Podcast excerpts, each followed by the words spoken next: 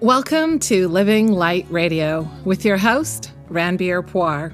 That's me, where we'll give you a dose of inspiration, application, and adaptation every single week so you can embrace the light of your life and live the life of your dreams.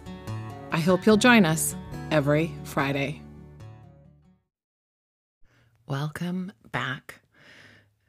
I've got a joke for you this week, but I'm thinking that maybe I need to reach out to you all to give me some better jokes for every single week because uh, I'm starting to fade already. So, a monk in training asks, Oh, Master, is it proper for a monk to use emails? Master answers, Yes, as long as there are no attachments. So there's your joke of the week. Anyway, it's been a while since I shared the root of my work with you. When I first started doing this work, my main focus was crisis management coaching. My energy and my effort right now are still focused on helping people during the hardest days of their adult lives. I help them turn their despair into their greatest destiny. The work I do is definitely not easy, and it's certainly not for the faint of heart. Sometimes when I reflect on my upbringing and how fearful I was as a child, I actually am surprised sometimes that I'm this type of guide. One that can help you walk through the perceived fires and come out the other side stronger and more true to your soul self. But remember, because I used to be such a scared child, and it makes me reflect on that old saying that says, hmm, We teach what we need to learn. And it makes more sense to me. I had to learn how to be courageous and brave and walk through many, many fires. I've struggled, I've been afraid, but I've also risen like the phoenix from the ashes. I have stood in front of many seemingly impossible walls, and I've made it. I've become a victor, not a victim, over and over again. And that's what I've been teaching my clients on how to do. I figured it out for myself, so I share that information with others because I think it's super important, right? And you know that old saying, when you're squeezed, your real beliefs come forward. So, what comes forward when you feel pressured? Does your mind race with thoughts of fear, or does your heart does your heart lead the way with feelings of faith? I have yet to meet a person that hasn't been through hard times in life, and I'm sure you can see this say the same. And there's no doubt in my mind that we are on this earth to experience, understand, and transform, and then eventually transcend these difficulties. During my hardest days, I had to ha- I had to learn a lot of things. I had to learn to have faith in myself, but I also had to learn how to have faith in God or the universe, whatever you believe or call it. Most importantly, I had to learn how to have faith that I'm worth it, that I'm worth the risk, I'm worth the time, I'm worth the love, and I'm worth the abundance. I've been through so many difficult times in my life, and I can assure you that I usually do start off a little bit scared. Well, I used to be a lot of scared. Now I'm a little bit scared. And then I quickly shift into love and faith because the mentality of love and faith serves me. A mentality of fear is misaligned with my soul. It's also misaligned with your soul. If you think about it, that's why it feels so bad when you stay in fear, because fear is not your true nature. Love is. Fear affirms the lies your inner critic tells you to be scared, to be angry, to be resentful, to feel lost and uncertain because you'll lose everything. Fear tells you that you're unworthy, Fear tells you to isolate yourself. Fear tells you to overeat and overspend. Fear tells you to give up. But love and faith tell us a different story. A story that may seem like a fairy tale. A story that may seem unbelievable because it's so far away from the current daunting reality that you face. Listen, love is your natural state. That's why it feels so good. I'd like to share six important things that you should put your energy on when you are in the midst of hard times, because it's better to simplify where you should put your focus. I'm going to list them, then I'm going to talk about each one one at a time. Number one is, and, and, and this is in not in exact order, so there's just six areas. Sleep, two, nourishment, number three, movement, number four, monitoring your inner dialogue, number five, meditation, number six, relationships and support you know, I you know say this all the time. Sleep is your best meditation. I'm, I think I'm quoting the Dalai Lama. Sleep is when your brain has a chance to do its organizational duties, putting memories away, compiling data, and help you helping you get rid of thoughts that no longer serve you.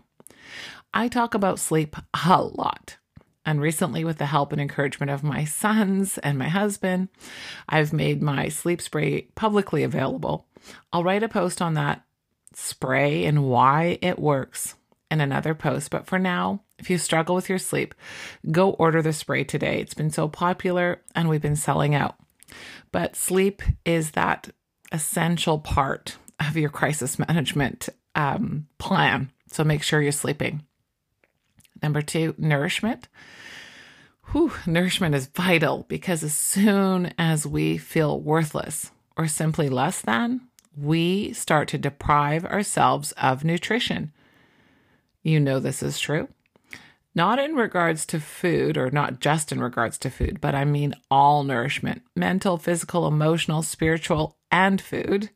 We begin to isolate ourselves because we are ashamed. We start to eat our feelings. We begin, we begin to fill our minds with garbage, like mindless TV or something like that, or mindless Instagramming. We fill our minds with our body and our mind and our souls with fear, with sad stories, with terror. Number three, well, if you know me, you know I always emphasize moving your body.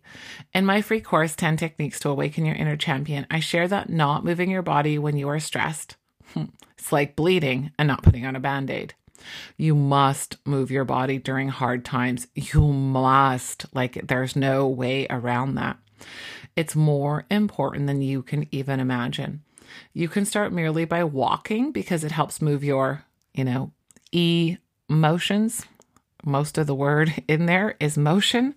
So there is a lot of science to support this. You can go Google that if you like. I'm not going to include it in here because it'll be such a long podcast if I do. So just make sure you feel bad, you move. Otherwise, it's like bleeding without a band aid. Okay. The next one, number four, monitoring your inner dialogue. It's hard, but it's essential. I have even gone as far as recording myself so I can hear the story I'm telling myself. I pretend that I'm sharing my suffering with a friend, hit record on my voice memos on my cell phone, and then I listen back to it to catch if I'm painting a storm on my canvas or a sunrise. Doing this by yourself is not easy. That's why people hire coaches like me. If you're not able to hire a coach or therapist, this little trick and tool helps you understand the reality that you're creating. It's a little hack.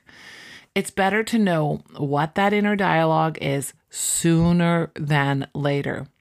I can also assure you that negative thoughts are hard to catch without doing something like this recording or having a coach in your corner because negative thoughts move quickly. As Louise Hayes, as Louise Hay has taught us for so many years, right? But the negative thoughts also move knowingly. They know you. You've practiced thinking them and feeling them for so long. So they, you know, it's very natural to, to dive into that state. So it's super important to be aware of what they're saying to you. They're your thoughts, but be aware of it. Number five, meditation, which is essential.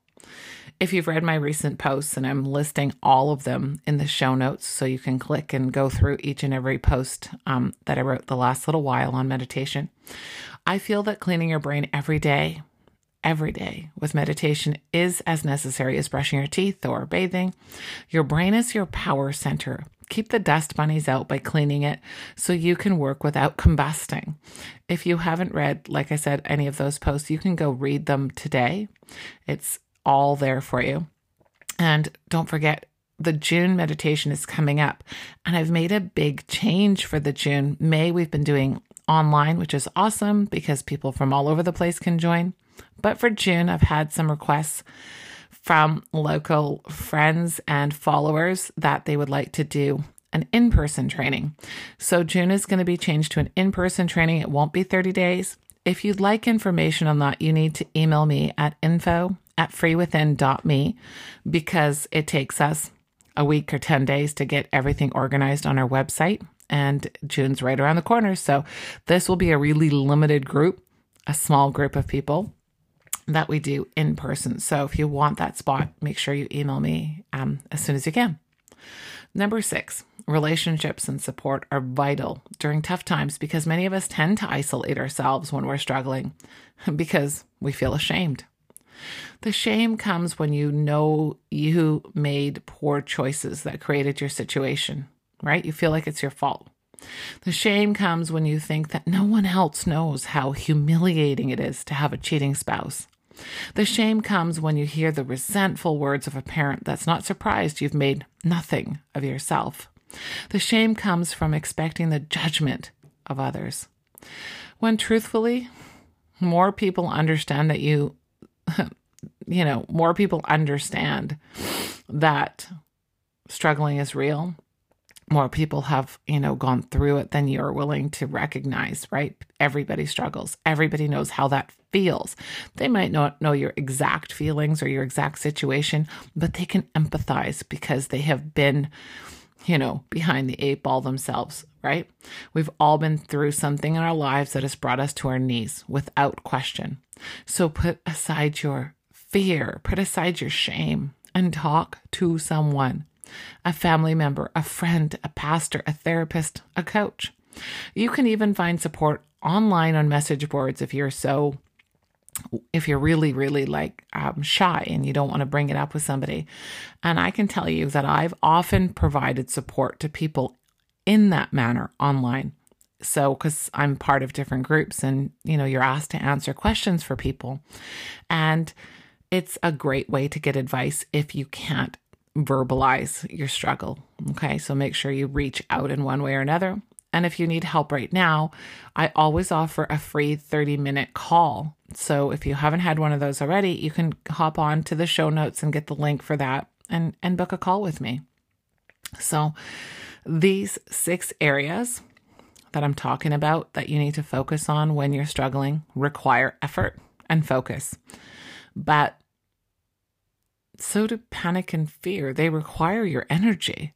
So the choice then becomes how do you how do you want to expend your energy? Do you want to have a plan that focuses on these six areas or do you want to spin in circles feeling like you can't get your footing and you can't move forward and you're going to let this blind side carry you away into the ocean? No, no, no.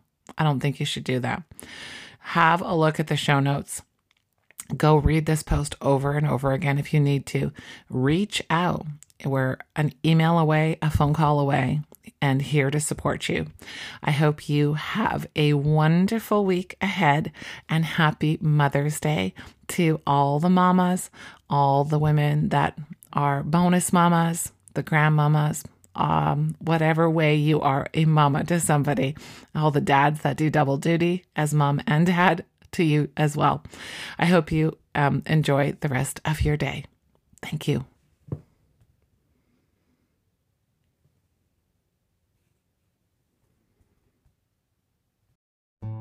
Thanks for tuning in today. Please don't forget to subscribe to this podcast and to visit our site, www.freewithin.me Talk to you next week.